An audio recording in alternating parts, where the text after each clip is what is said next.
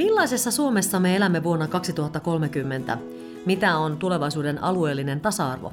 Miksi me puhumme alueellisista taseeroista? Mitä on aluepolitiikka vuosimallia 2000-luku?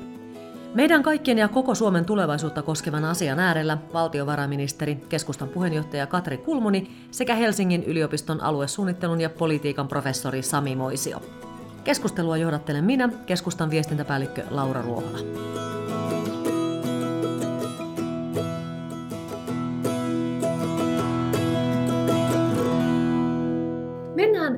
Ihan suoraan asiaan. Ja otetaan tämmöinen helppo kysymys tähän alkuun. Toivon, että molemmat vieraat siihen ottavat tietysti kantaa, mutta minkä takia aluepolitiikka on sellainen sana, jossa on yllättävänkin negatiivinen kalskahdus aina silloin tällöin?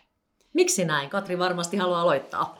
No mä oon miettinyt sitä, että johtuisiko se siitä, että se on jotenkin niin vahvasti ollut keskustaan leimattu. Ja muut puolueet sitten ihan valtataktisista syistä ovat hyökänneet jotenkin myös keskustaa vastaan sen kautta, että he ovat halunneet sen jotenkin todella negatiiviseksi maalata. Mutta emme ole nähnyt yhtään kaupunginvaltuustoa tai kunnanvaltuustoa, joka ei tekisi koko ajan kaikissa päätöksissään alueellisesti merkittäviä asioita. Et Tämä on niin oma järkeilyni, mutta en tiedä, professorilla voi olla tähän joku tämmöinen tieteellisempi näkökulma. Niin, oletko löytänyt tieteellistä tai onko ihan kansantajuinen näkökulma tähän negatiivisuuteen? Mm. No tota, mä en tiedä, onko sillä loppujen lopuksi niin negatiivinen, negatiivinen kaiku. Et musta tuntuu, että se negatiivinen kaiku on heidän, heidän parissaan, jotka käsittää sen, tai jotka, jotka käsittää aluepolitiikan vain alueellisena hajauttamisena ja jotka vastustaa alueellista hajauttamista. Ja se on aika luontevaa, että silloin kun jotakin vastustaa, niin vastustaa silloin myöskin sitä termiä, jonka alle se laitetaan. Mutta aluepolitiikka kannattaa ymmärtää paljon laajempana ilmiönä kuin, kuin alueellinen hajauttaminen. Eli, eli se koskee yhtä lailla kaupungistumista, suurimpien kaupunkien kasvua, pienempien paikkakuntien rappiota ja niin edespäin. Eli mä ymmärrän sen tietysti niin kuin tieteen näkökulmasta. Olen kutsunut sitä valtion tilasuhteiden sääntelyksi, mikä tarkoittaa sitä, että valtio saa aina tiettynä aikana tietynlaisen muodon ja ja mä kutsun sitä aluepolitiikaksi ja mun mielestä se on itse asiassa yksi niin kuin valtiopolitiikan keskeisimpiä osia. Ehkä siinä on just se, mistä se tulee, nyt saatiin se virallinenkin, virallinenkin lausunto tähän, mutta ehkä juuri se, mikä siinä saattaa olla, on se, että, että aluepolitiikka ja sitten annetaan kaikki rahat sinne maaseudulle ja, ja kaupungissa kärsitään. Tämmöinenhän aika usein voisi olla semmoisen tavallisen ihmisen kommentti, vai? No valitettavasti siihen törmää kyllä, että Mie taas ajattelen, että keskustassa varmasti aika laajasti ajateltu, niin että aluepolitiikkahan on ihmisten välistä tasa-arvoa. Ja koska me ollaan niin perustuslaimme nojalla kaikki tasa-arvoisia ja yhdenvertaisia, niin onhan se nyt aika eriskummallinen juttu, että sitten jos me alueita, eri kaupunkeja, maanosia jotenkin käsiteltäisikin epätasa-arvoisesti. Et ei, kysymyksessä on ihmisten yhdenvertaiset mahdollisuudet. Ne ei ole aivan samankaltaisia kaikkialla, mutta kaikilla täytyy olla yhdenvertaiset mahdollisuudet rakentaa niitä elämän perusteita. Ja ei se minusta tule liikaa vaadittua, jos ajatellaan, että lapset pääsee kouluun ja ikäihmiset saa hoivaa ja tiet on kunnossa, että loppuhan on sitten ihmisistä itsestään aika lailla kiinni. Mutta minusta meillä on syntynyt vähän jonkinlainen eriskummallinen ajattelu siinä, että kaikki muu täytyy olla tasa-arvoista, mutta alueetko ei tarvitsisi olla tasa-arvoisia. Viitaten ja jatkaa vähän juuri tuosta vastauksesta, niin, niin ää, minkä takia sitten nimenomaan Suomessa on perinteisesti ollut vaikeuksia löytää sitä konsensusta aluepolitiikkaa. Jos jatketaan Katrin vastauksesta suoraan, niin miksi se on ollut näin? No tota, se, että meillähän on ollut erittäin pitkä konsensus nimenomaan aluepolitiikassa, joka murtuu tosin sitten 90-luvun alun lamassa. Eli se valtio, mikä meillä vielä siellä on, mikä me voidaan ajella ympäriinsä Suomea autolla ja katsella, mitä infrastruktuureita siellä on, minkälaisia rakennuksia siellä on. Ja sitten vaikka katsoo valtion, valtion tilinpitoja, katsoo minkälaisia alueellisia tulonsiirtojärjestelmiä ja muita vastaavia, niin se perustuu aikanaan erittäin laajan konsensukseen pääsääntöisesti kahden poliittisen puolueen välillä ja se syntyy siinä 50-60-luvun taitteessa, eli maalaisliiton ja, ja sitten sosiaalidemokraattien välillä. Ja silloin maalaisliitossa hyväksytään se, että sosiaalinen tulon tasottaminen on kasvuun tähtävä investointi eikä tuulausta. Sosiaalidemokraatit hyväksyy alueellisen kaikkien valtakunnan osien tempasemisen ikään kuin mukaan kehittämiseen niin investointina, eikä pidä sitä enää tuhlauksena niin kuin vielä 50-luvulla. Siitä muodostuu sellainen konsensus, minkä kautta meillä on vielä sellainen valtakunta kuin meillä suurin piirtein on. Ja se konsensus sitten murtuu 90-luvun alussa, koko poliittinen kenttä nyt kättää vähän oikealle siinä. Ja, ja tota, syntyy asetelma, jossa, se, missä, jossa keskustan ja sosiaalidemokraattien välillä on, vai, on aikaisempaa vaikeampi löytää sitten sitä, se tavallaan se vanha äh, kasvuun tähtäävä politiikka, niin se muuttuu laadullisesti. Eli kasvupolitiikka muuttaa muotoonsa. Meille tulee nämä uudet opit, jotka nykyään on tänä päivänä sitten entistä vahvistuneet, osaamisyhteiskunnan rakentaminen ja irtaantuminen resurssivetoista taloudesta kohden, kohden tietointensiivistä taloutta ja muut. Ja sitten, sitten nämä tuota, maailmalta äh, vähän laajemmin tulleet vaikutu, vaikutukset on, on iskostuneet suomalaiseen politiikkaan niin vahvasti, että se konsensus on aluekysymyksessä murtunut sitä ei enää ole. Eli keskusta on, kun seuraa viimeaikaista keskustelua, niin keskusta on joissakin kysymyksissä vähän omissa sfääreissään tässä. Sitä sosiaalidemokraatteja nyt ole ihan samalla tavalla mukana kuin aikaisemmin. Tosi mielenkiintoinen analyysi, ja en ole ajatellut ajatella sitä ihan noin kaukaa tavallaan 50-luvulta. Mm-hmm. Ja voin kyllä näin niin nopeasti allekirjoittaa sen, koska täytyy mennä aina sinne niin sorsa- ja virolaisen aikakaudelle, kun viimeksi esimerkiksi keskusta ja sosiaalidemokraatit on ollut hallituksessa samasta asetelmasta, mitä nyt, eli aikaan ennen itseni syntymistä edes esimerkkinä.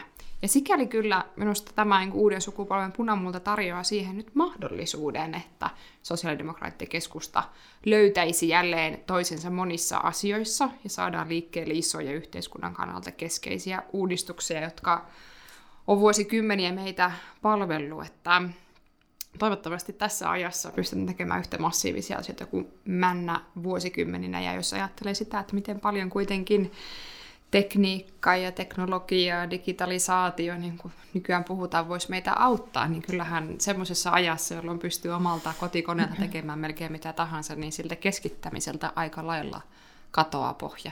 Ja ilokseni olen laittanut merkille, että monet sosiaalidemokraatit ovat kyllä viime aikoina erittäin myötäsukaisesti puhuneet alueellisesta tasa-arvosta.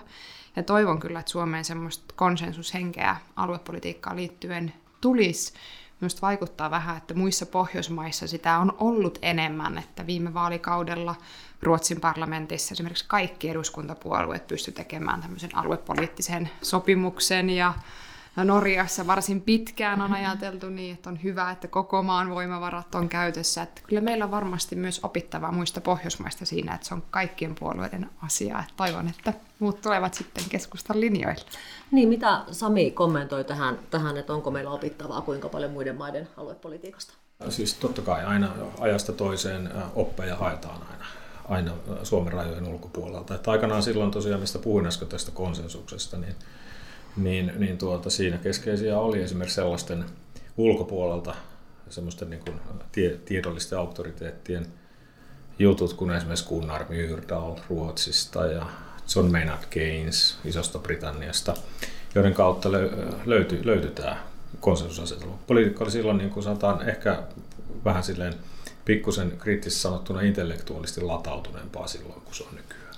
Ja, ja tuota, siinä, siinä todella niin kuin näitä, näitä oppeja, niin ne, ne, ne korosti sen kansallisen eheyden, kansallisen yhtenäisyyden ja tietynlaisen kansallisen voiman valjastamisen kasvupyrkimyksen taakse. Kasvupolitiikan sellainen muoto, se korosti kaikkien alueiden roolia ja kaikkien sosiaaliluokkien roolia ja sillä tavalla.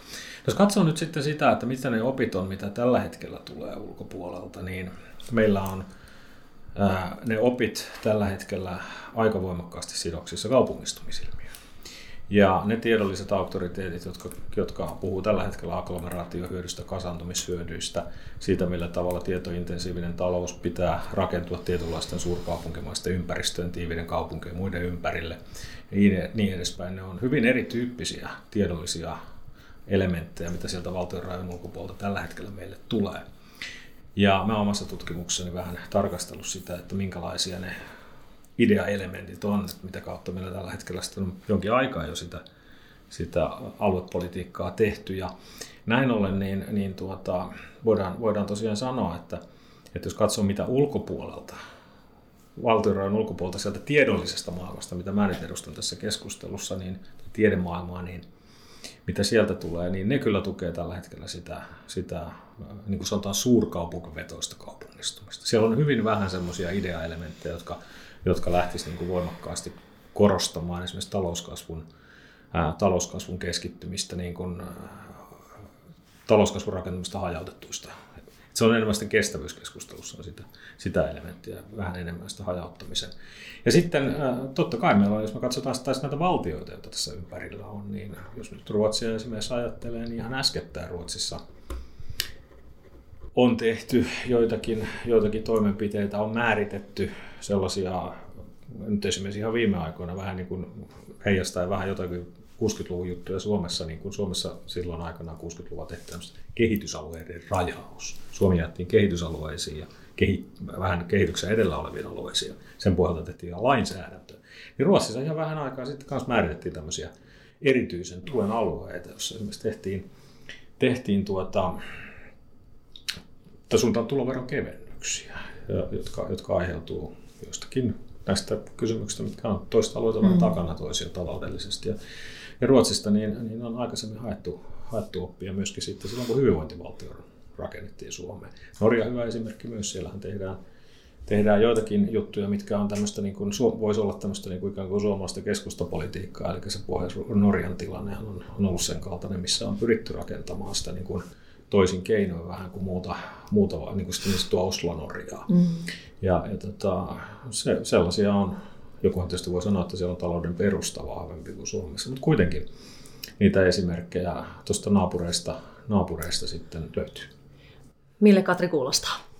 No kyllähän me niitä hyvin tarkkaan tietenkin katsotaan myös keskustassa, että kun sisarpuolue Ruotsissa juurikin tämän, mihin professori viittasi, sai ajettua sosiaalidemokraattihallitukseen, että sitten siellä tehdään tämmöisen kunnallisvähennyksen kautta tietyille alueille veronkevennyksiä, ja Norjassa tietenkin on jo varsin pitkään ollut hyviä resursseja myös laittaa siihen, mutta jos katsotaan vaikkapa, muistelen viime vaalikaudelta erästäkin Nordregion tilastoa, niin kyllä Tromssa on varsin vetovoimainen kaupunki, itse asiassa aika lailla kilpailee Helsingin niin tasolla monissa vetovoimaan liittyvissä asioissa ja ihan siellä pohjoisessa sijaitsee. Että kyllä toivottavasti me saadaan myös Suomeen vähän semmoista laajempaa näkemystä mm-hmm. siitä ja että saadaan asioita eteenpäin, niin se toki vaatii, että myös semmoista konsensushenkeä alueellisen tasa-arvon ympärille tässä maassa syntyy, että keskusta on kyllä ollut hyvin yksin sen asian kanssa ja meitä on siitä monesti jopa pilkattu ja halveerattukin, mutta me tietenkin seisotaan sen puolesta, koska nähdään sen olevan niin paljon ihmisten tasa-arvosta kiinni oleva asia. Ja me luulen, että tämä on ehkä tulossa vähän enemmän semmoiseksi arkipäiväistyväksi teemaksi, jolla on myös kansainvälisiä heijastuksia, että jos seurataan vaikkapa Yhdysvalloista, ruostevyöhyke, keskustelua, että kuinka entiset teolliset paikkakunnat on työttömyys noussut ja onko sinne tullut uusia elinkeinoja tai Iso-Britanniassa, minkälaista keskustelua käytiin Brexitiin liittyen, puhuttiin unohdetuista alueista ja Ranskassa keltaliivit ovat jo pitkän aikaa osoittaneet mieltään, Italiassa, Saksassa puhuttumaan jakautumisesta, joten kyllä niin mä ajattelen, että keskustan tehtävä on olla myös yhdenlaisena lukkona siinä, että Suomessa ikinä saa käydä niin, että alueet kääntyisivät toisiaan vastaan. Ja siksi on tärkeää, että kaikki lainsäädäntö ja poliittiset päätökset, mitä tehdään, niin on myös alueellisesti ajateltu tasa-arvoisiksi.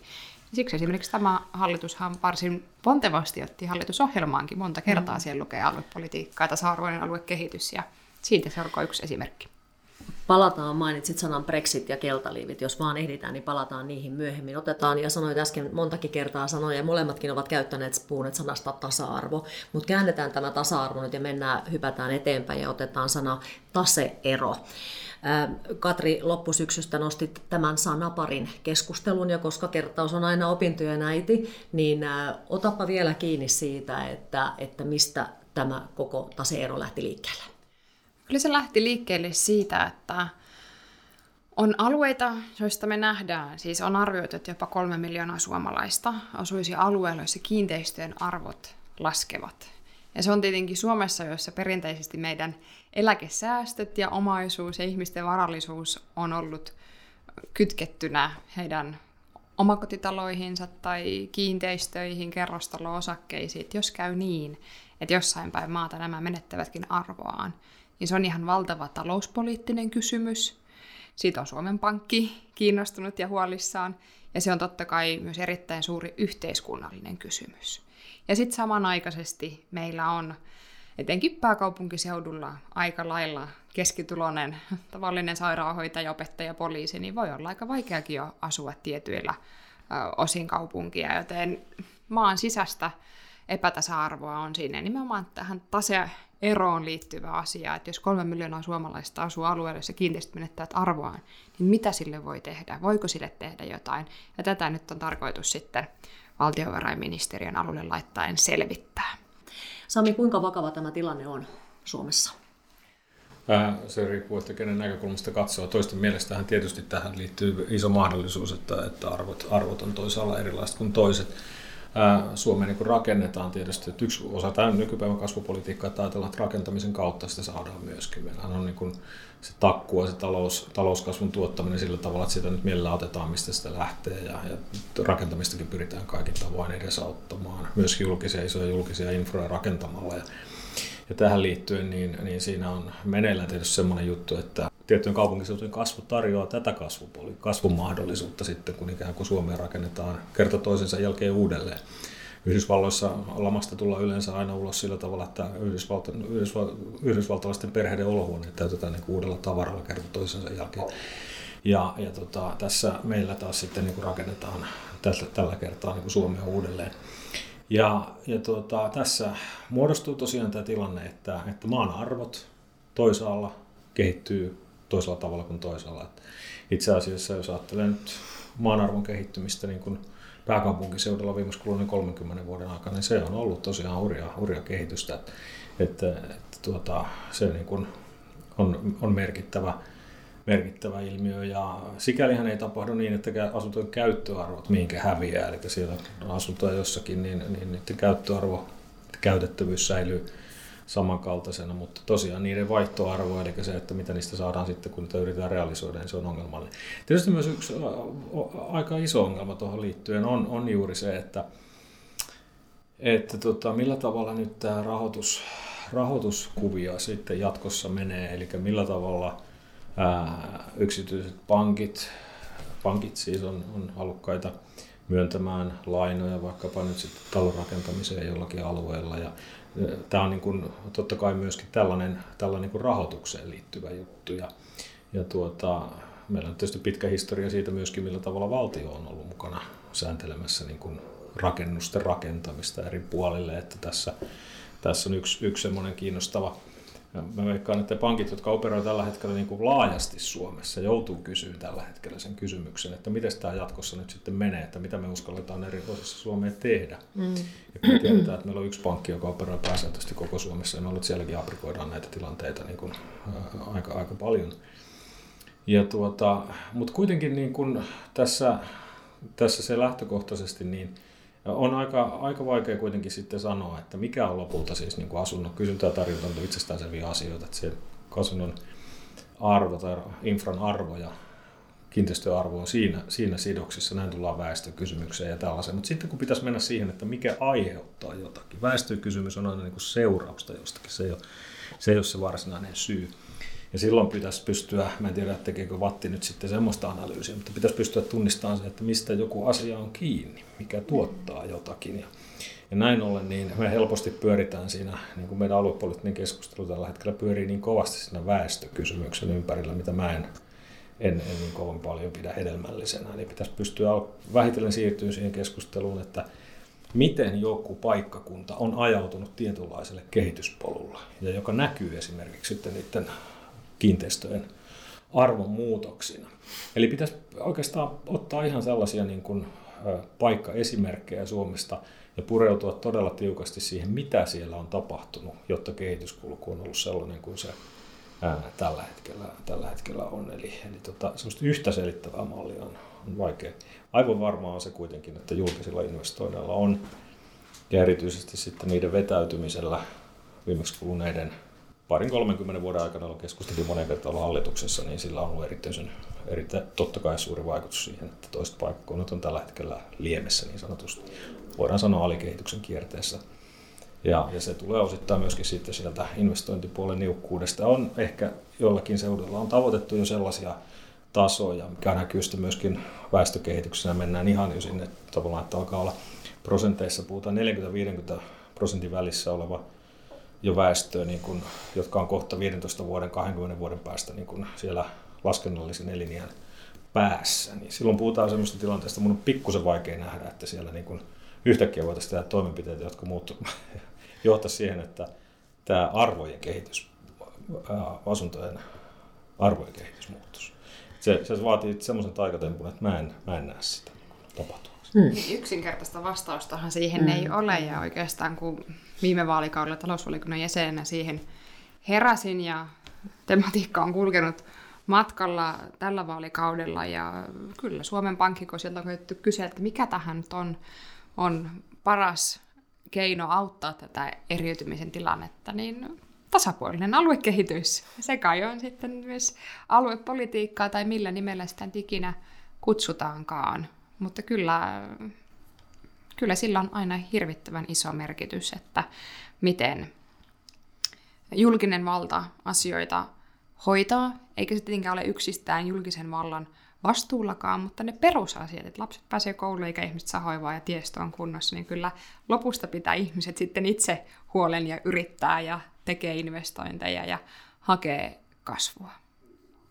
Niin no, mä olin tai ehkä ajattelin seuraavaksi just miettiäkin sitä, että kun vähän viittasitkin siihen, että, että onko kenen velvollisuus on olla pitää kiinni siitä alueellisesta hyvinvoinnista ja vetovoimaisuudesta alueen itsensä vai ainoastaan valtion? Että kenelle se asettuu se tehtävä? No kyllä se on molempien, mm. ei voi tietenkään laittaa kenenkään niskaan yksistään, mutta sehän on semmoista Monta kertaa kuulee, että valtion pitää tehdä jotain. No ei, se on semmoista kumppanuutta, että ei voi tinkään olettaa, että valtio tekee ja antaa ja jostain taivaasta tippuu, koska me kaikki tähän osallistumme omalta pieneltä osaltamme yhteiskunnan muuttamiseen paremmaksi. Kun tunnistetaan se, että Suomihan on erilainen eri puolilta maata, mutta eri arvoinen se ei saa olla. Ja jos on eri arvoinen eri puolilta maata, niin silloin varmaan monet niistä voimavaroista, mitä luontaisesti niillä alueilla olisi, jäisi käyttämättä. Tuskin olisi syntynyt Lapin matkailua tai tuskin Oulusta olisi kehittynyt semmoista IT-alan keskittymää, mitä se nykyään on ilman Oulun yliopistoa, tai tuskin Vaasan seutu olisi tämmöinen energiatekniikan yksi vetureista ilman Wärtsilää. Kaikilla on ollut yhteys toisiin. Se ei ole syntyneen missään umpiossa, vaan kyllä siellä on tarvittu niin julkista panostusta kuin sitten yksityisiä pääomia. Joo, mä olen ihan samaa mieltä tästä. Eli valtiotoiminnalla on niin pitkäaikaisia historiallisia seurauksia. Jos nykyään aluekehityskuvaa katsoo, niin ne paikkakunnat, joihin 60-70-luvulla perustettiin korkeakoulusta korkeakoulusta myöhemmin muuttuvat yliopistoiksi, niin ne on aluekehityksen voittajia tällä hetkellä. Eikä tiedetty, kuinka pitkäaikaisia kilpailuetuja niille paikkakunnille saadaan julkisen poliittisen päätöksen aikaiseksi, mutta näin on. Teräs, Tornion perustaminen aikanaan, se, se perustettiin Tornioon eikä, eikä tuota, Pori, joka oli kilpailijakaupunki, niin se oli aika merkittävä Tornion kannalta. Oulun yliopisto, kuten tässä mainittiin, Oulua ei sellaisena missään tapauksessa olisi, kun se nyt on ilman Oulun yliopistoa. Että nämä on todella tärkeitä nämä, nämä tota, julkiset toimenpiteet ja nämä julkisen ja yksityisen investoinnin välinen suhde. Se on vähän erityyppinen tietysti aina eri paikoissa, mutta parhaimmillaan se on erittäin hedelmällinen – se, se linkki siinä. Ja ehkä jollain tavalla niin kuin just tähän, kun paikat on vähän erilaisia, niin, niin jotain sellaista, niin kuin, muista voisi esimerkiksi tunnistaa sellaisia, meillä on ehkä joitain paikkakuntia tällä hetkellä, jotka, joissa asiat menee kohtuullisen hyvin, joka ei kuitenkaan suoraan näy väestökehityksessä. Joku länsirannikolla, koska joku Pietarsaari tai jotain siellä, jotka ei suoraan näy väestökehityksessä, missä asuntojen arvot ei niin kuin sillä tavalla lähde, lähde sen muun talouden vedossa niin kuin ikään kuin esimerkiksi ylös, mutta muuten tilanne on kohtuullisen stabiili. Se ei siinä mielessä, muista näissä paikkakunnilla ehkä se asuntojen arvokehitys on sillä tavalla akuutti. Sitten taas meillä on jotain paikkakuntia, missä on sellainen tilanne, että ollaan niin kuin voimakkaasti riippuvaisia jostakin yhdestä, yhdestä tota yksityisestä työnantajasta ja sitten muuten on tapahtumassa niin, että tulee tämmöinen palveluvaltaistuminen, tietynlainen ehkä jopa semmoisen pikkusen kuristuvan palvelu, palvelusektorin syntyminen, ollaan niin kuin erittäin haavoittuvassa tilanteessa. Minusta semmoista kunnat pitäisi, niin kuin, ja paikkakunnat pitäisi sieltä tunnistaa. Niitä on itse asiassa keski, tässä niin jo tässä keskisuurten keskusten joukossa mun mielestä niin kuin al, alkaa olla. Ja, ja niin kuin tavallaan mun mielestä pitäisi tunnistaa himpun verran erilaisia paikkoja, paikkoja Suomessa ja miettiä, että mikä niissä on ikään kuin se, mitä, mitä, mitä siellä sitten voisi tehdä, jotta, se, jotta, se, tota, jotta sitä paikkaa saataisiin jollain, jollain keinoin sen vahvistettua. Kyllä se kuitenkin niin kuin varmaan tässä aluekysymyksessä se keskeinen juttu on se, että en, en usko, että Suomessa on ketään sellaista ihmistä, joka ajattelee, niin kuin, että että joku, jonkun paikkakunnan niin kuin rappi on ikään kuin äh, hyvä asia. Semmoista, semmoista mä en ainakaan koskaan tavannut sellaista. Niin, tai sitten jos miehitään sitä, että aina vuosittain nousee keskustelu vaikkapa valtionosuusjärjestelmä ja sitten iltapäivälehdissä kauhistellaan, että katsokaa nyt kuinka, miten nämä valtionosuudet nyt menevät.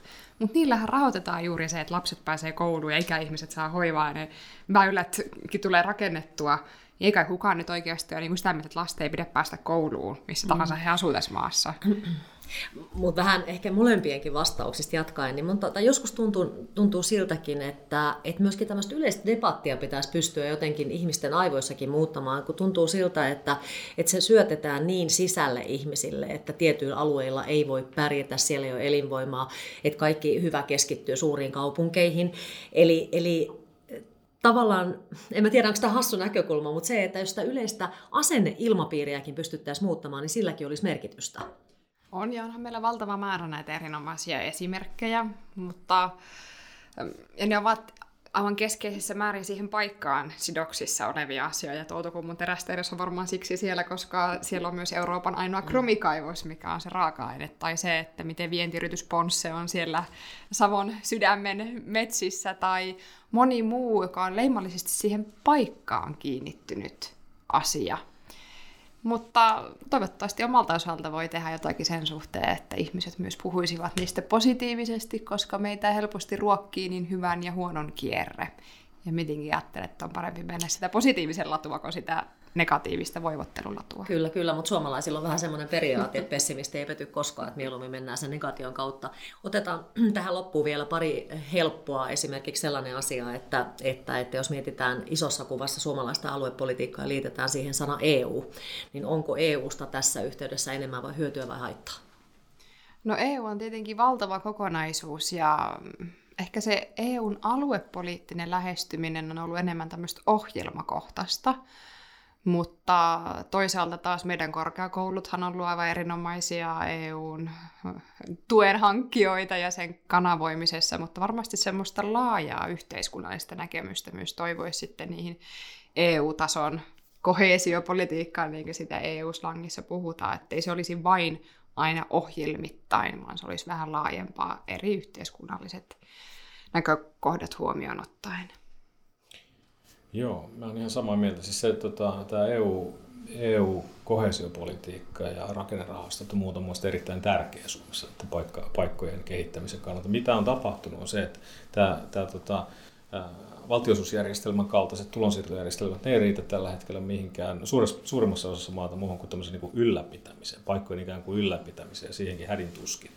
Ja, ja tota, se, niin kuin se varsinainen kehittämisraha puuttuu. Ja se oli hyvinvointivaltion rakennuskaudella tärkeää, että se kehittämisraha tuli niin kuin, tavallaan tämmöisen niin kuin säilyttävän päälle.